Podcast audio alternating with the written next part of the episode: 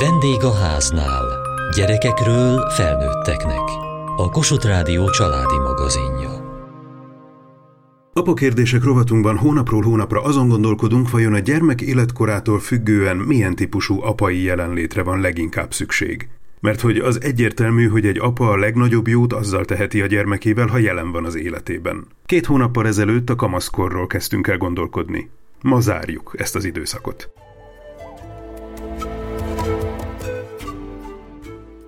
Beszéltünk arról, hogy a kamasz gyerekünk szükségképpen elfordul a családjától, vagy legalábbis távolodik tőle. De hova megy? Egy jó darabig erős befolyásunk van arra, hogy milyen közösségekbe, milyen társaságokba kapcsolódik be a gyerekünk. De eljön az a pillanat, amikor már ő választ. Hol tudok én ebben jelen lenni apaként? Hogy mit választ? Mit válasszon? Hogyan tudom őt jól segíteni abban, hogy a saját maga által választott társaságok, közösségek valóban a javára váljanak? Van olyan tapasztalatunk, amikor láttuk, hogy nagyon rossz az irány, és azt is láttuk, hogy mi szülőként egész egyszerűen képtelenek vagyunk befolyásolni. Kristofics Károly, négy gyermekes édesapa. És akkor sokat segített, hogyha találtunk olyan referencia szemét, akit a kamasz elfogad, és akivel nekünk kellően jó és hiteles volt a viszonyunk, és akkor ővele tudtunk beszélni, vagy ővelük tudtunk beszélni, próbálja meg ő hatni a, a, a gyerekre. Tehát ez a harmadik személynek a jókor jó helyen való bevonás, ez sokat segít. Sokszor beláttuk, hogy itt ebben a helyzetben szülőként egész egyszerűen csak olaj a tűzre. Tehát van, amikor az apaságomat kiszervezem. Igen. Igen, illetve itt is érvényes, hogy nem gondolja, kamaszkorba kell elkezdeni gondolkodni. Na, akkor most mit találjak neki, hanem ez egy sokkal korábbi tudatos gondolkodást igényel. Arató Domonkos, klinikai szakpszichológus, gyermekpszichológus, négy gyermekes édesapa. És hogy az a közösség, vagy társaság, vagy mindenféle formái vannak ennek, amit kisebb korában megtalál, az kicsit olyan, mint egy ilyen prevenció ebből a szempontból, hogy, hogy pont a kamaszkorban ő már abban lesz, ott van egy kötődése, egy helye, ott van egy olyan adott esetben egy olyan nála idősebb vezető, akivel neki kialakult egy jó kapcsolat, akivel bízik. Tehát, hogy ez tök fontos, hogy, hogy ez már meglegyen korábban, és ott egyszer csak ebből a szempontból is nagyon fontossá tud válni. Egyszer csak működni kezd, ami kis gyerekkorától kezdve a része lett az életének. Vagy úgy is mondhatnánk, hogy egyszer csak más jelentőséget nyer. Ha barátságok vagy közösségek kapcsán aggódom, akkor ezt az aggodalmamat hogyan osszam meg a gyerekemmel, hogy ő a megerősítést érezze ebből. Én elég sokat hezitáltam ezen a baráti vonalon, tehát volt olyan, amikor azt éreztem, hogy azok a barátok, akik vannak egy-egy adott fiamnak, nem feltétlenül jó irányba viszik őt, és talán nem is voltam ebben olyan ügyes, volt, hogy a feleségem azt mondta, inkább nem mondjak erről véleményt. Lehet, hogy valamikor tényleg ez a visszafogni magamat segít, mert hogy ugye sokféle módon hatunk, és nem csak direkt módon tudunk hatni, és lehet, hogy az, ahogy indirekt módon a világ dolgairól való beszélgetések révén tudunk egy olyan útravalót adni neki, ami aztán segít abban, hogy végülis azok a barátok ne abba az irányba vigyék el, vagy ne az történjen, amitől én tartok. És lehet, hogyha viszont direktbe próbálkozom, akkor egyrészt ugye nem fogadom el őt, mert ha a barátait nem fogadom el, akkor az igen, csak magára is tudja vonatkoztatni, más pedig adsz és megjelent ebben. A harmadrészt az őszintétlenség. Tehát, hogy jó, akkor nem mesélem el vagy nem fogod megtudni, hogy ott mi történik. Ebben talán érdemes nagyon óvatosnak lenni. Két szélsőség talán a teljes magára hagyottság, vagy a konkrét tiltás, hogy már pedig vele nem találkozhatsz többet. A kettő között kell, hogy legyen valahol az arany középút, tehát hogy úgy, úgy csepegtetni olyan ö, információ magokat, vagy, vagy, vagy vélemény magokat, hogy az, az ne fájjon, az ne szüljön rögtön egy nagyon erős ellenállást, de azért elhelyezni azt, hogy szerintem ezért és ezért nem jó és káros, de ráhagyni, tehát tiltani, eltiltani, az valószínűleg nem jóra vezet. Atyai beszélgetést érdemes, hogy figyelj, mit találsz szimpatikusnak ő benne, miért jó vele együtt lenni. Tehát, hogy így picit rávezetni arra, hogy, hogy én másképpen gondolom, vagy másképpen látom ezt a helyzetet. Igen, én is ezen az indirekt dolgon gondolkodtam, hogy akár, hogyha valami történt, amivel nem értek egyet, azt megkérdezi, hogy neki milyen volt az, vagy ő hogy érezte magát abba. És lehet, hogyha jó esélye volt benne is valami ambivalencia ennek kapcsán, akkor talán többet számít, hogyha ő mondja ki, mintha én ítélem el, vagy helyezem valamilyen kategóriába.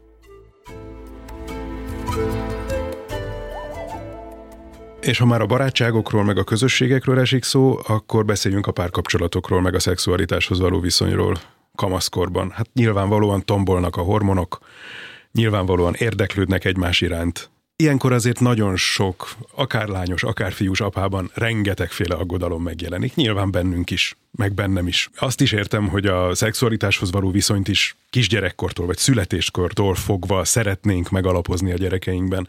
Mit kezdjünk azzal a felfokozott érdeklődéssel, ami ilyenkor tapasztalható? A prevenció az, az rettetesen fontos, már abból a szempontból prevenció, hogy nehogy kisodródjon a mi pályánkról a gyerek. Tehát nálunk a szexualitás soha semmilyen korban, semmilyen szinten, mint téma, az nem volt tabu.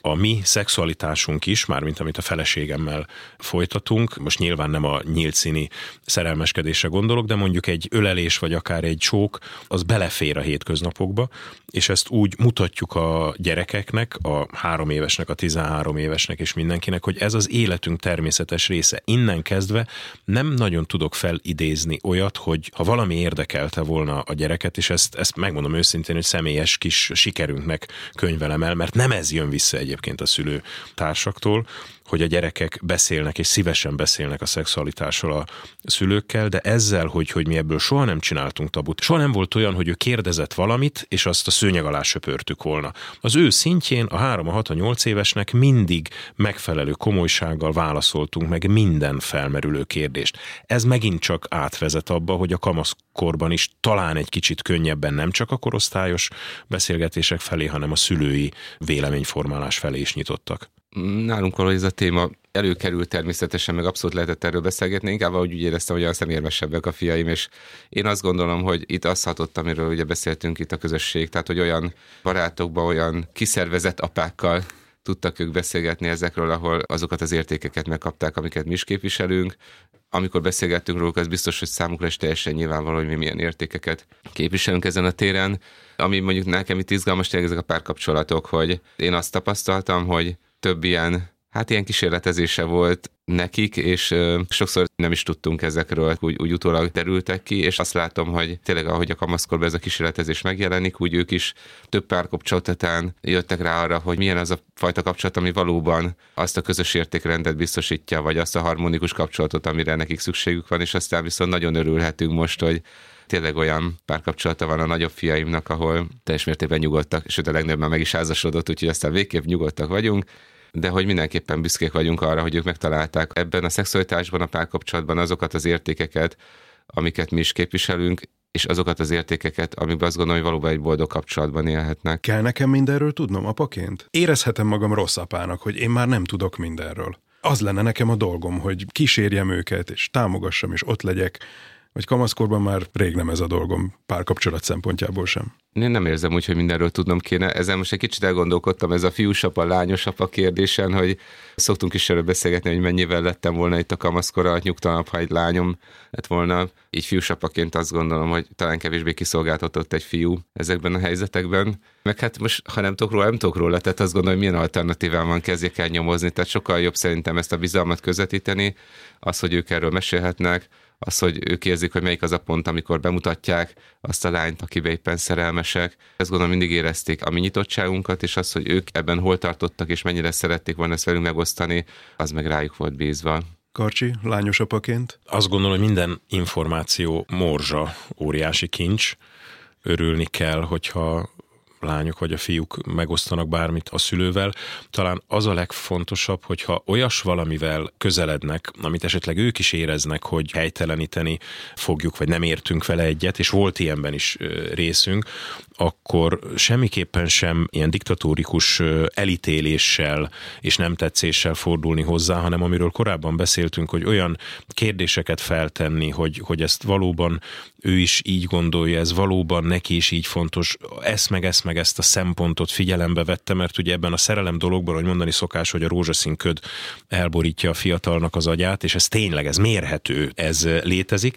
Olyan szempontokat bevinni valahogy nagyon finoman, hogy gondolkozzon ebben a dimenzióban is, és volt olyan helyzet, csak kérdéseket tettünk föl, de ezek a kérdések, ezek beültek, és nem aznap, és nem másnap, de néhány hét alatt megoldottak számunkra eléggé furcsa vagy vad vagy, vagy ijesztő helyzetet. Az információmozsákról jutott eszem a testvéreknek a szerepet. Tehát mi sokszor a testvérektől tudtunk meg olyan dolgokat, amiket az adott fiatal embertől nem, és hogy ez nem csak arra jó, hogy mi informálódjunk, hanem az is fontos, hogy egyébként a testvérek is tudják egymást támogatni. Azt látom, hogy kialakult tényleg egy olyan bizalmi viszony közöttük, ahol sokszor nem hozzánk fordulnak, vagy nem velünk beszélik meg. Abba a úgy érzik, hogy talán egy kortársukkal jobban tudják ezt így megbeszélni, és a testvéren nincs ott ez a rózsaszín kör, tehát hogy volt, amikor a testvéren keresztül láttuk azt, hogy most egy olyan kapcsolat van valamelyik fiúnál, ami át azért valószínűleg nem nagyon fog működni, és hát aztán tényleg nem is nagyon működött. Tehát, hogy felismerték azt a fiaim, hogy melyik az a kapcsolat, amik valóban nem tud működni, nem tud úgy működni, és hát tanultak ezekből, vagy azt gondolom, hogy ebben is lehet folyamatosan fejlődni. Ez a logika is önmagában egy nagyon jó érv a nagy család fenntartása mellett, hiszen hogyha gyereknek nincs elegendő számú testvére, akkor nincs ennyi jó tanácsadója.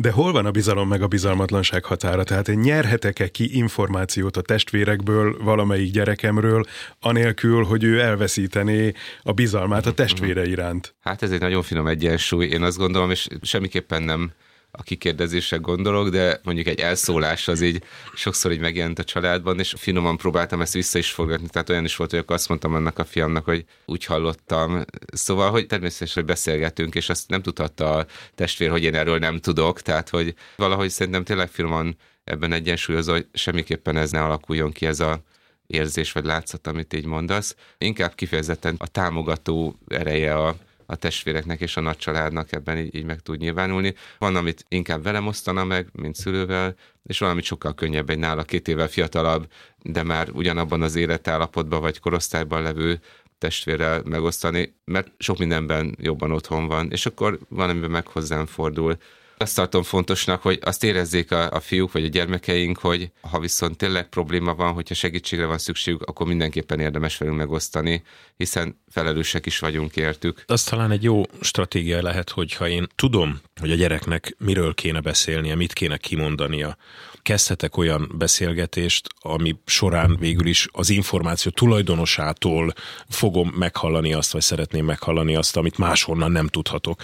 És akkor ő saját magával kapcsolatban folytathat olyan beszélgetést, amiből fontos információk tőle első kézből eljutnak hozzám. Van még ilyenkor helye párkapcsolati vagy szexualitással kapcsolatos beszélgetésnek, vagy ha eddig nem történt meg, akkor most már inkább hagyjuk, hogy máshonnan szerezze meg az információkat? Hát szerintem azok az információk már megvannak, tehát az ilyen értemben szerintem nincsen helye, vagy picit vicces is lenne, de hogy ahol ő éppen ebben tart, és ott milyen kérdések merülnek föl benne, azzal kapcsolatos beszélgetésnek abszolút van helye. Lehet, hogy sokszor könnyebb arról beszélgetni, hogy az osztályban mit látott, tehát hogy akár az ő kérdései, de nem a saját példáján hozza be, és akkor egy picit így eltávolítva lehet erről beszélgetni. Jó, hogyha ez bármikor témává válhat, ez egyáltalán nem tabu és hát ennek sok vonatkozása van, tehát maga a szexualitás, de tényleg ahogyan egy fiú és egy lány van egymással, vagy hogy fiúk és lányok a közösségben vannak, és erre azért korábban is, és akkor is folyamatosan a szülők is egy mintát adnak, hogy férfi és nő hogyan van együtt, hogyan fordul egymás felé. Az a fontos, hogy ez egy ilyen szövete legyen az életnek.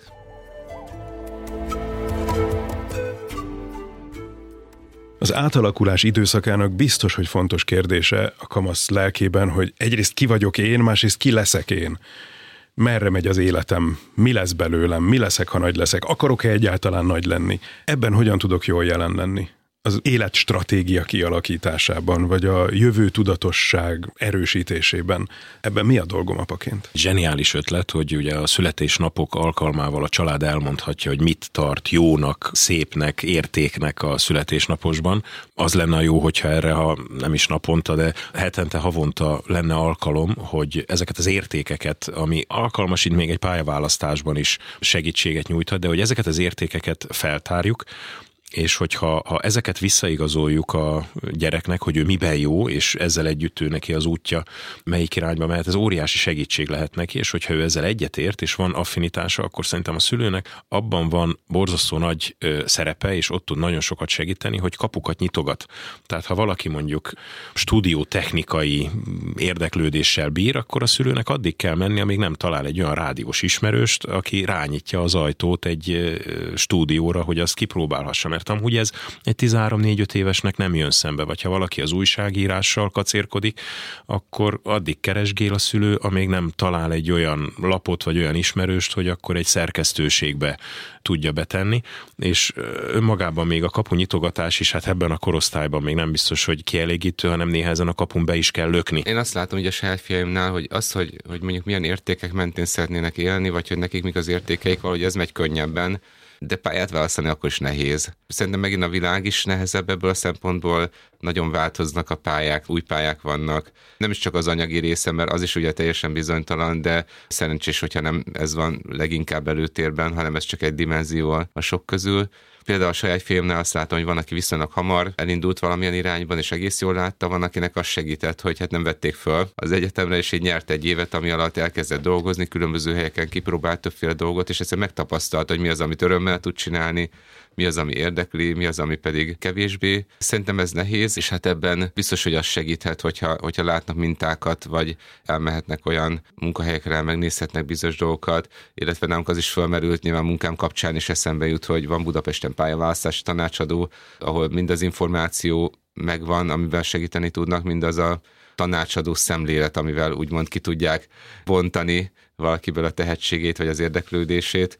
Nem könnyű ez, én azt gondolom. Nekem sem volt egyébként könnyű annak idején, de elköteleződni is nehéz, vagy azt gondolni, hogy tényleg ez egy életen át majd az én szakmám lesz. Nem is biztos, hogy ma már van ilyen, ami egy életen át az embernek a szakmája lesz és nagyon összetett a világ, és nagyon zűrzavaros sokféle az információ. Tehetek magamnak szemrehányást, hogyha nem ismerem annyira a gyerekemet, hogy én tudjam kibontani belőle azt, amiben tehetséges, vagy én tudjam valamiféle irányba állítani? Engem biztos, hogy bántana. Annak idején azt fogalmaztuk meg, hogy annyi gyerekünk lesz, hogy minden este tudjuk, hogy az összes gyereknek mi van a lelkében.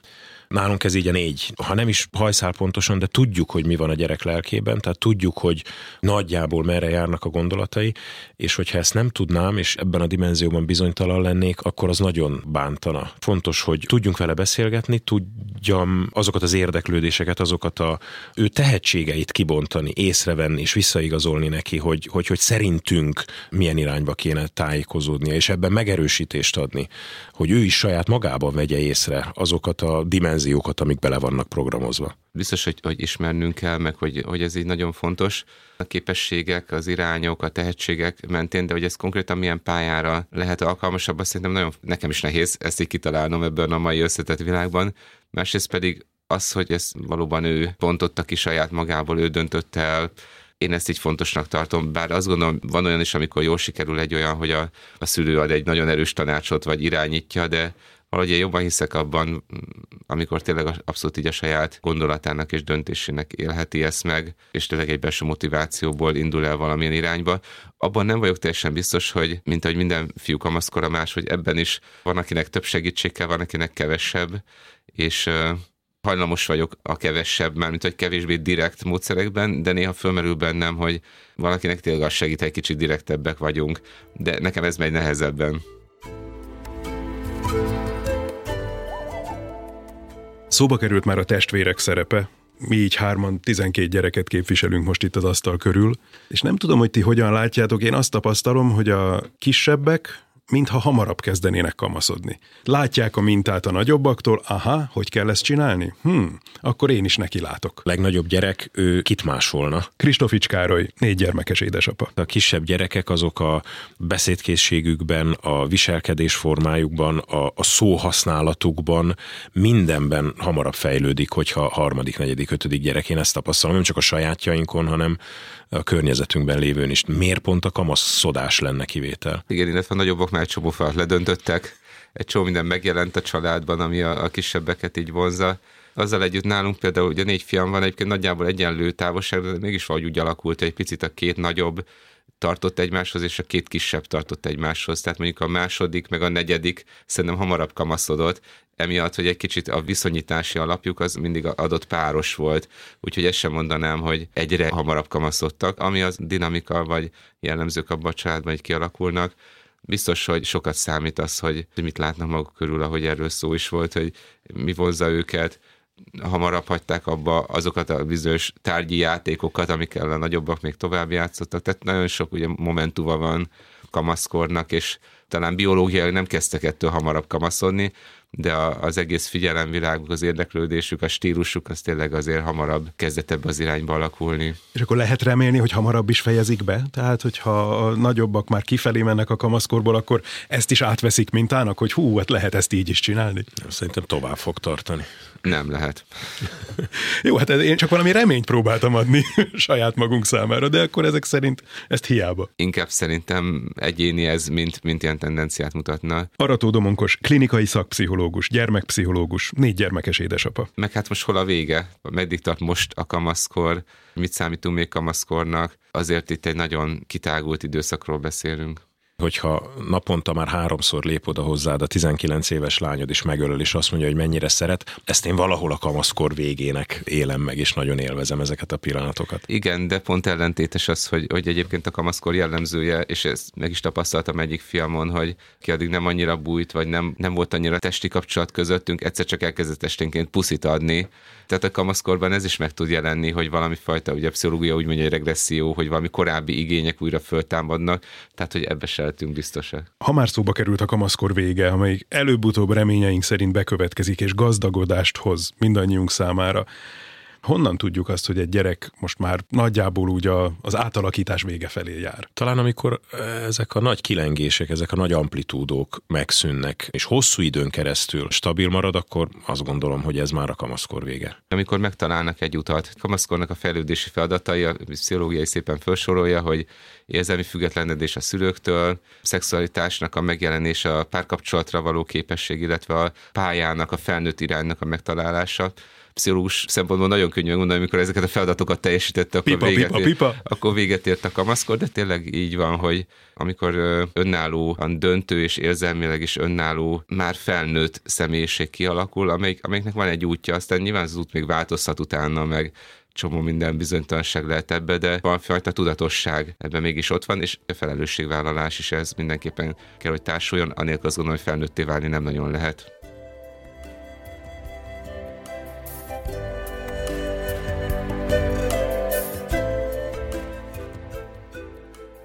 Apa kérdések rovatunkban arról tanakodtunk, milyen apai jelenlétre van szüksége egy kamasznak. A következő hónapban innen lépdelünk tovább. Addig is várom apai vagy apasággal kapcsolatos kérdéseiket a vendégháznál kukacmtva.hu e-mail címen. Kövessék műsorunkat podcasten, vagy keressék adásainkat a mediaclick.hu internetes oldalon. Műsorunk témáiról a Kossuth Rádió Facebook oldalán is olvashatnak. Elhangzott a vendégháznál. A szerkesztő riporter Süveges Gergő. A gyártásvezető Mali Andrea, a felelős szerkesztő Hegyesi Gabriella.